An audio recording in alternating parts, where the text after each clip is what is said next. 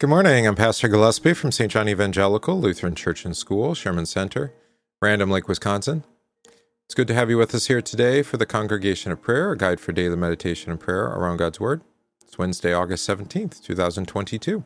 As it's Wednesday, just a reminder before we begin that you can join us this evening at 5:30 for catechesis uh, with Matt and Maureen, or you can, and I should say, uh, join us for divine service at 7 p.m. Today we'll recognize or celebrate the Feast of St. Mary, Mother of our Lord, which uh, fell on Monday, August 15th, but we'll be recognizing it today. And actually, we're going to be looking at the Old Testament and Epistle this morning here for our catechesis. All right. Let's begin. In the name of the Father, and of the Son, and of the Holy Spirit. Amen. I believe in God the Father Almighty, maker of heaven and earth, and in Jesus Christ, his only Son, our Lord, who was conceived by the Holy Spirit born of the Virgin Mary, suffered under Pontius Pilate, was crucified, died, and was buried. He descended into hell. The third day he rose again from the dead. He ascended into heaven, and sits at the right hand of God the Father Almighty. From thence he will come to judge the living and the dead. I believe in the Holy Spirit, the holy Christian Church, the communion of saints, the forgiveness of sins, the resurrection of the body, and the life everlasting. Amen. All right, memory verse. Let's see how we're going on this. See if you can do it without reading it there. For by grace you have been saved through faith, and that not of yourselves. It is the gift of God, not of works, lest anyone should boast. Ephesians 2, verses 8 through 9. Let's try it again. For by grace you have been saved through faith, and this and that not of yourselves. It is the gift of God, not of works, lest anyone should boast. Ephesians 2, verses 8 through 9. Our psalm this week is Psalm 120. In my distress I called to the Lord, and he answered me. Deliver me, O Lord, from lying lips, from a deceitful tongue. What shall be given to you, and what more shall be done to you, you deceitful tongue? A warrior's sharp arrows, with glowing coals of the broom tree. Woe to me that I sojourn in Meshech, that I dwell among the tents of Kedar. Too long have I had my dwelling among those who hate peace. I am for peace, but when I speak, they are for war. Glory be to the Father, and to the Son, and to the Holy Spirit, as it was in the beginning, is now, and will be forever. Amen. All right. Old Testament for Feast of St. Mary, Mother of our Lord, is from Isaiah 61. Instead of your shame, you shall have double honor, and instead of confusion, they shall rejoice in their portion. Therefore, in their land they shall possess double. Everlasting joy shall be theirs. For I, the Lord, love justice. I hate robbery for burnt offering. I will direct their work in truth and will make them an everlasting covenant. Their descendants shall be known among the Gentiles and their offspring among the people. All who see them shall acknowledge them that they are the posterity whom the Lord has blessed. I will greatly rejoice in the Lord. My soul shall be joyful in my God. For he has clothed me with the garments of salvation. He has covered me with the robe of righteousness. As a bridegroom decks himself with ornaments, and as a bride adorns herself with her jewels, for the earth brings forth its bud, as the garden causes the things that are sown in it to bring forth. So the Lord God will cause righteousness and praise to spring forth before the na- all the nations. You'll hear some of this, I believe, in the introit as well. Um, and maybe hints at the way, well, here's the Magnificat, right? I will greatly rejoice in the Lord, my soul shall be joyful in my God, right? But notice here, it's the song of, I would suggest, the church, right? Um, describing herself as the bride who has been adorned with her jewels, right? That's what it means to be covered with the robe of righteousness, that is to be clothed in Christ. So, um, in one sense, Jesus is clothed in Mary, right, when he's in her womb, but but after his death and resurrection, now she is clothed in him, right, through his righteousness. And of course, Mary being there the type or um, picture of the church. Woman, behold your son, son, behold your mother. Right. Um, one other note before we move along too far. Some would say that uh, recognizing Mary is a way of um, maybe being too Roman Catholic or something. Actually, in the Lutheran sanctoral calendar, in our liturgical calendar, we actually have four days for St. Mary. Um, and that's, I think it's in keeping with the scriptures. Uh, simply, one, because we remember those, uh, we remember others, of course, we'll have St. Barnabas and um, you know St. James and you know the rest. But um, also because of what the words of Elizabeth, right? Blessed are you amongst women, and blessed is the fruit of your womb, Jesus. So she is rightly recognized by us uh, with special honor, being the mother of our Lord, or the mother of God, Theotokos. Uh, so again, four feast days, and I always struggle to remember them all, but I think I think we can find them. So we have uh, the Annunciation to Mary, right? We have the presentation of Jesus in the temple. Um, that's not quite a feast of Mary, is it? Um, we have today, Mother, Mother of our Lord, Annunciation, presentation, and um, then, then today is in the Roman calendar the Assumption, but we would say um, just the day for her. And I suppose we have also sometimes the fourth Sunday in Advent. I know there's four. I've done the math sometime. Well, anyway, she's worthy of such honor and uh, remembrance for for the sake of uh, her testimony of faith. All right, and the role to which the uh, God had chosen to give her vocationally. That reminds me of something I wanted to write down. okay, had an idea this morning, but I didn't write it down. There we go. Now it came back.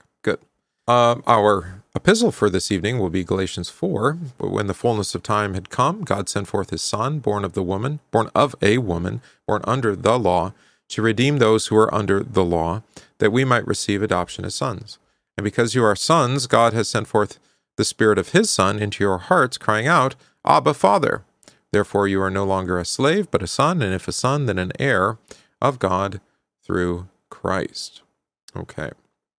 So here we're talking about um, particular verse 6. I want to focus on that. And because you are sons, that is adopted through baptism, right?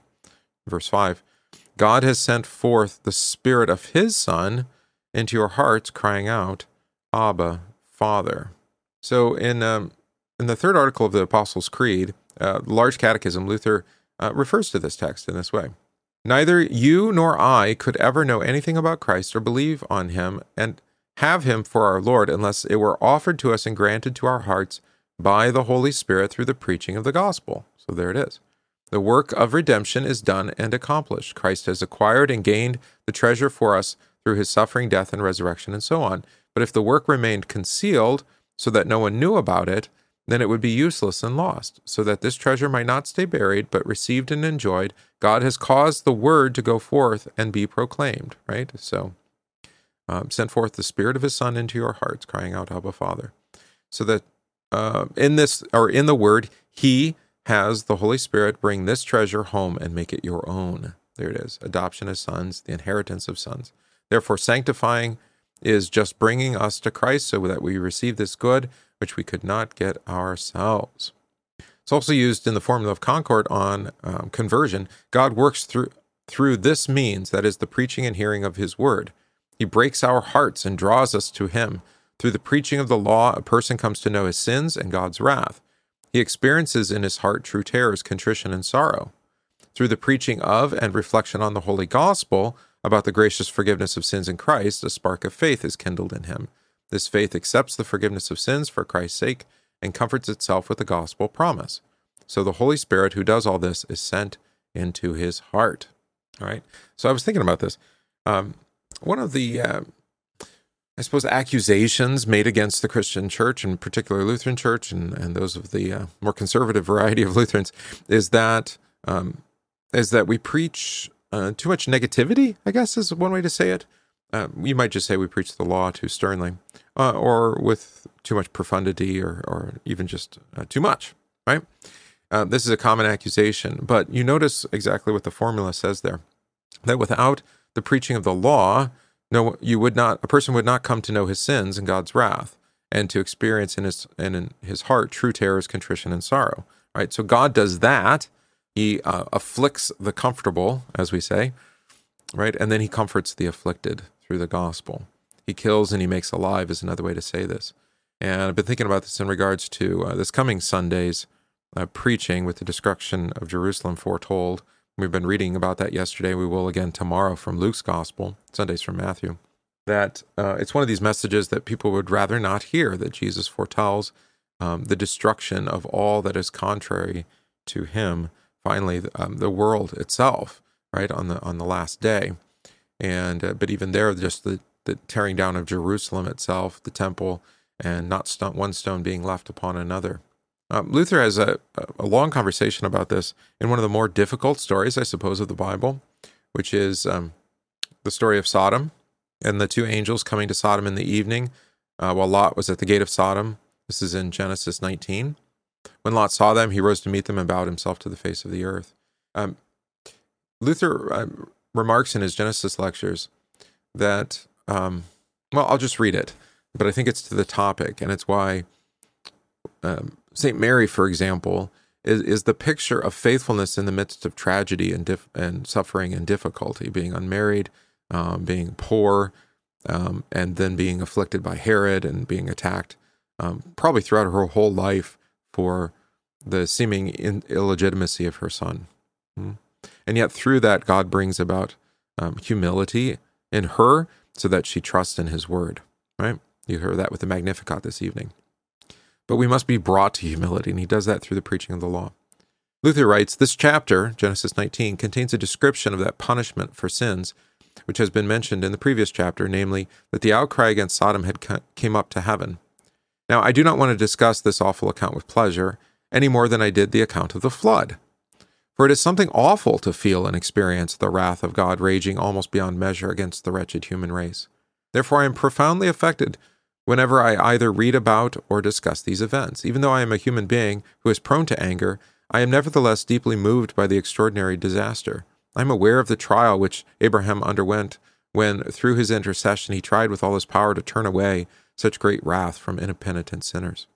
The antinomians, those are um, the against the law people, those modern prophets maintain that people must be dealt with gently and must not be frightened by examples of God's wrath. Right, so this is what we're just talking about. Um, how dare you uh, accuse me of my sin of pointing out my rebellion against God's word? Right. Um, God loves me just the way I am. You ever heard that language? That's called antinomianism. But Paul states the opposite in 2 Timothy 3, verses 16 to 17. He says there that Scripture is also profitable for reproof and, and correction, that the man of God may be made complete, equipped for every good work. Well known is also the command about rightly dividing the word of God. And 1 Corinthians 10, verse 6, after diverse evidences of God's wrath against sinners, he states plainly that those things were written for our sakes, lest we sin through lust and conformity with their example. Therefore, the examples of the wrath of God, such as the one before us, must be dealt with in such a manner that they serve for our instruction and learning. We actually heard this on Sunday, right? These things were written for our instruction, 1 Corinthians 10, verse 6. I'm talking about, um, well, Sodom was mentioned there, actually, right? Um, sexual immorality, and what was it? Uh, 26,000 died in a day, or 32,000, or whatever it was. Uh, so you heard that on Sunday. Thus, okay, so for our instruction and learning, thus the Lord commands Abraham, who was a far saint, far saintlier than we are, to relate these events to his children. For you will always find two kinds of human beings. One of these is haughty and obstinate, despises the word and godly admonitions, and is smug beyond measure. If you treat these people gently and proclaim the mercy of God to them, you will make them worse. This, of course, is the fruit which the error of the antinomians produces. But I warn you to be on guard against them, for they are not satisfied that they themselves perish. But they want to drag us too to the destruction with them and burden us with their sins, since they, like the people of Sodom, do not want to, them checked. But God has put the ministry of the wor- word into this world. Not that the ministers should be silent, but that they should reprove, teach, correct, or comfort, terrify, and in this manner save whomever they can. The antinomians do away with the, this ministry entirely when they refuse to tolerate reproofs and order us to acquiesce, acquiesce to in their sins, contrary to the statement of Paul, who in Romans 2, verse 1, condemns not only those who commit sins, but those who acquiesce in them. But those who do not reprove sins acquiesce in them. That is what I should or would be doing if I were to conceal sins, blasphemies, and tyrannies of the cardinals, the pope, and the bishops. But the Lord says in the book of the prophet, Ezekiel 3:19, you will deliver your soul if you reprove the sins of your people. Even the most wicked human beings must be borne with compassion, but when they want to snatch us with them to destruction, compassion must cease. Neither the authority of parents nor the love of our children must mean so much to us that we are willing to perish with them. Then all compassion must be forgotten in accordance with the example of Lot, who abandons his wife when, contrary to the Lord's command, she looks back while she is on the way. Because such people have become hardened and accept no admonition, they must be abandoned. Now, this is a hard word to hear, isn't it? But toward those who are not so obstinate, but can be guided, God wants to show compassion, as the parable of the lost sheep teaches. For they are not impenitent sodomites who, for whom God's rock crushing hammer is appropriate. From these, the judgment of the Lord should not be concealed. Otherwise, it will happen that we pollute ourselves with all their sins by acquiescing to them. All Christians have been placed into the world for the purpose of serving their neighbors, not only so far as the table, second table is concerned of the Ten Commandments, but rather so far as the first table is concerned, right? So, namely, the Word of God, the name of God, um, and having no other gods, in order that they all may learn to fear God and trust in His mercy. All right? Um, so, this is really important. Uh, and you'll hear this in Mary's Magnificat. He humbles the proud in the imagination of their hearts, He exalts the lowly, right? So, you have that kind of uh, reversal. So, Luther continues These two kinds of hearers must be properly distinguished, and everyone should hear the words that are intended for him. The obstinate, the awful examples of God's wrath, but the fearful, the sweet words of comfort. For Christ is set for the rising of some and for the fall of others. Those who have been humbled must therefore be buoyed up. On the other hand, those who have been who have exalted themselves in their smugness must be crushed, as Saint Mary teaches us in her song, Luke 1 verse 52. There you go. This is the right division, for the fearful are unavoidably mingled with the smug. Therefore, this moderation is needed in order that those who are obdurate may know that these awful examples are aimed at them. Right? The example of Sodom is for for the sodomite, right? But those who have been, have been frightened should apply the words of comfort and promise to themselves. All right, and then uh, the Spirit leads to confession.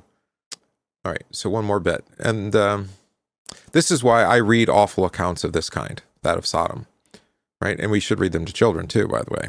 Hmm. Yet I read them reluctantly because I am frightened by the greatness of God's wrath. Still, I see that this doctrine is useful not only to frighten the proud, but also to keep the godly in the fear of God, lest they sin and perish in accordance with the example of the ungodly. Furthermore, in these examples, the wrath of God is presented in such a way that at the same time the goodness of God, who mercifully preserves the faithful, still shines forth. Thus Christ says in Isaiah 61, quote, uh, the Spirit of God is upon me, because the Lord has anointed me to bring good tidings to the afflicted. He has sent me to bind up the brokenhearted, to proclaim liberty to the captives, and the opening of the prison to those who are bound, to proclaim the year of the Lord's favor, and the day of vengeance of our God, to comfort all who mourn. Behold, the poor, the brokenhearted, the prisoners, the confined, and the mourning are promised pardon, freedom, and a year or a time when God has been placated. Therefore, those who are not poor and broken-hearted to them the day of vengeance, that is, the wrath of God is proclaimed. Therefore, if Christ teaches in such a way that he connects the doctrine of wrath with mercy, why should we not follow him?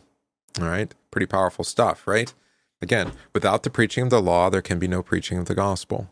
Without terror um, and f- of, our sin and fear of God's wrath, um, there will be no confession, there'll be no repentance for the forgiveness of sins.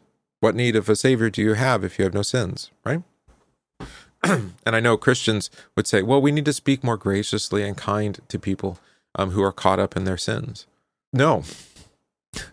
um, interesting uh, note that in the Supreme Court, um, all the various lawgivers are up on the uh, around, I think, the rotunda or whatever it's called, um, including some relatively recent ones.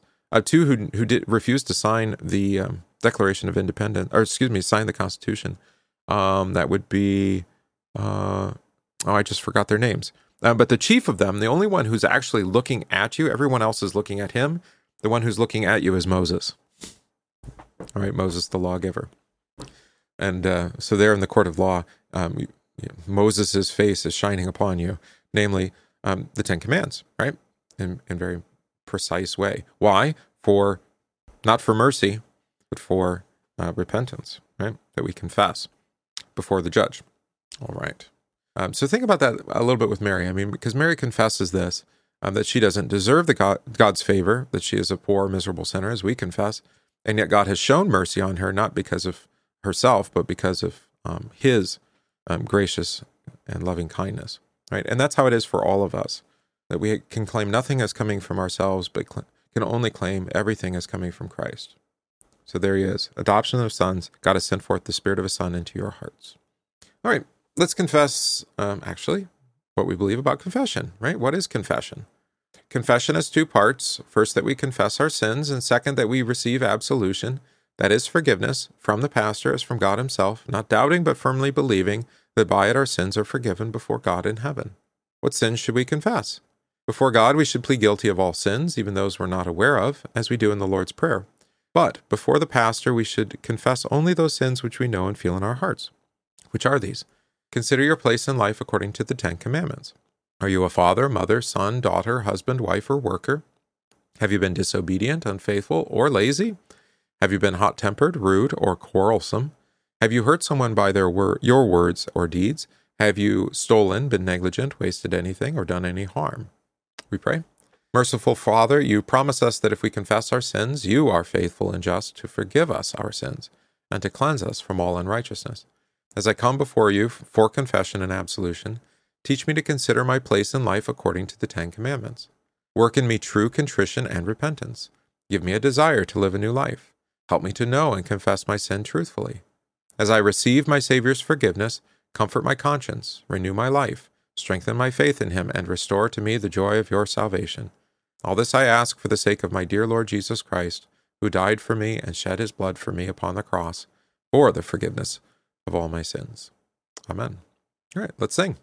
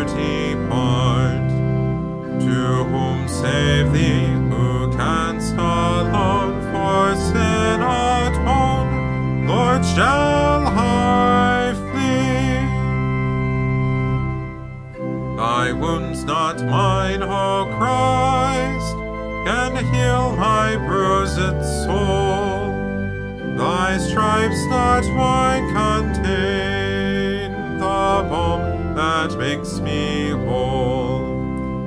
To whom save thee, who canst alone for sin atone? Lord, shall I flee? Cross not mine, O Christ, has borne the crushing load of sins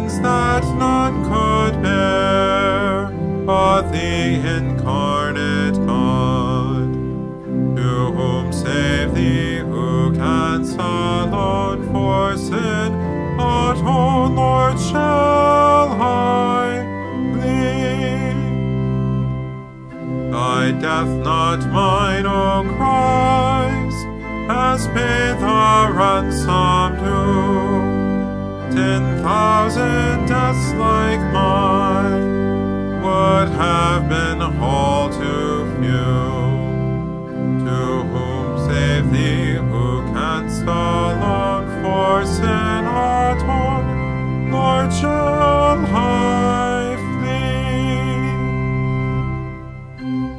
Righteousness, O Christ, alone can cover me. No righteousness avails, save that which is of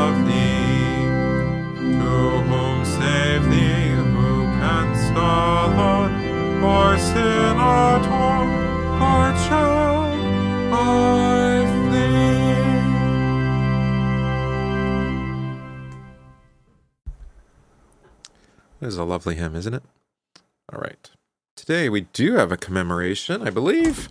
Uh, I know that we're recognizing St. Mary, Mother of our Lord, uh, which actually fell on Monday. So today, well, let's have a collect for St. Mary as well. And also recognize today Johann Gerhard, theologian. All right. So a few prayers here. But before that, Johann Gerhard, 1582 to 15 or 1637, was a great Lutheran theologian in the tradition of Martin Luther and Martin Chemnitz, and the most influential of the 17th century dogmaticians. Those are the people who organized the Confession of Faith. His monumental Loci Theologicae, uh, 23 large volumes, and I have, I don't know how many of them that's been translated into English, um, is still considered by many to be the definitive statement of Lutheran orthodoxy. Gerhard was born in Quedlinburg, Germany. At the age of 15, he was stricken with a life-giving or life-threatening illness. This experience, along with the guidance from his pastor Johann Arndt, marked a turning point in his life. He devoted the rest of his life to theology, he became a professor at the University of Jena, and served many years as the superintendent of Heldburg. Gerhard was a man of deep evangelical piety and love for Jesus. He wrote numerous books on exegesis, theology, devotional literature, history, and polemics. His sermons continue to be widely published and read. Ah, yeah, I, I have the postilla of, of Gerhard up there. Um, I use often use that for meditation. Yeah, Gerhard. Uh, Johann. I'll type it in the chat there for you. Hard. Ah, excuse me. I got it wrong too. there we go. All right. Um, also, uh, well, we'll just pray, pray in remembrance of St. Mary this evening. Okay. Our collect for the week, we pray together. Oh, no, we haven't prayed Gerhard Let us pray. There we go. Most High God, we owe you great things that in the mystery of the Holy Supper you feed us with the body and blood of your Son. May we approach this heavenly meal with true faith, firmly convinced that the body we eat is the one given unto death for us, and that the blood we drink is the blood shed for our sins through Jesus Christ our Lord. Amen. Let your merciful ears, O Lord, be open to the prayers of your humble servants, that they may obtain their petitions. Make them to ask such things as shall please you. Through Jesus Christ, your Son, our Lord, who lives and reigns with you in the Holy Spirit, one God, now and forever. Amen. We pray today for marriage and family, that husbands and wives, parents and children live in ordered harmony according to the Word of God. For parents who must uh, rear their children alone, for our communities and neighborhoods. Let us pray to the Lord. Lord, have mercy. Uh, let's see. We pray Thanksgiving with Rachel, celebrates her birthday. Uh, we pray in celebration of a wedding anniversary. I'm trying to think who it was that I wanted to pray for. Uh, I lost it. Well, uh, one that we didn't have in our computer system. That was yesterday. I'll think of it. Nope, it's not coming to me. Okay. Um, let us also, I said a prayer yesterday for them. Pray for our households Roger and Sherry, Matt and Vicky, Catherine, Doug, Stephen and Morgan, Rachel. Continue to pray in Thanksgiving with Tim and with Mrs. Polster at her commissioning. Pray for our catechumens, Matt and Maureen, that their studies be fruitful. We pray for those ill, receiving treatment, or recovering. Excuse me, this evening or this day for Marcella, Joe, Pastor Coda, Kelsey, Dan, Brad, Ron, Taylor, Lenore, and Pat. Pray for our homebound Bev, Willis, Ed, Mickey, Paul, and Pauline. Pray for the missions and mercy work of the church, especially that of the gathering place at, at St. Paul Falls. We pray an intercession for the denial of self. We pray for those grieving, especially the family and friends of Marcia. For all this, let us pray to the Lord. Lord, have mercy. Our Father, who art in heaven, hallowed be thy name.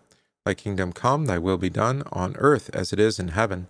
Give us this day our daily bread, and forgive us our trespasses that as we forgive those who trespass against us, and lead us not into temptation, but deliver us from evil.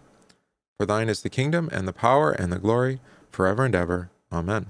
I thank you, my heavenly Father, through Jesus Christ, your dear Son, that you have graciously kept me this day, or excuse me, that you have kept me this night from all harm and danger. And I pray that you would keep me this day also from sin and every evil, that all my doings in life may please you.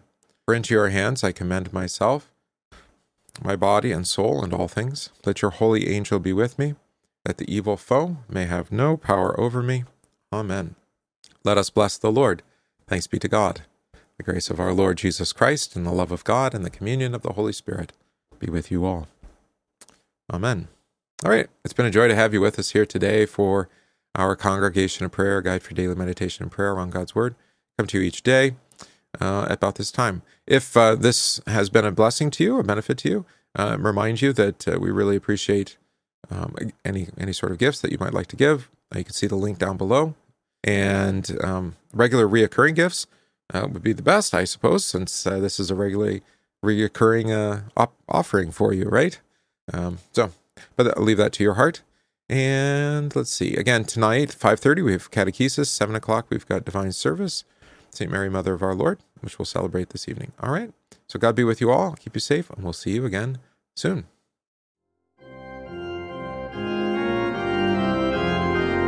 We thank you for listening to this podcast from St. John Evangelical Lutheran Church, Sherman Center in Random Lake, Wisconsin. If this podcast is of benefit to you, please consider supporting the work of St. John by visiting stjohnrandomlake.org, that's stjohnrandomlake.org, slash support, and give today.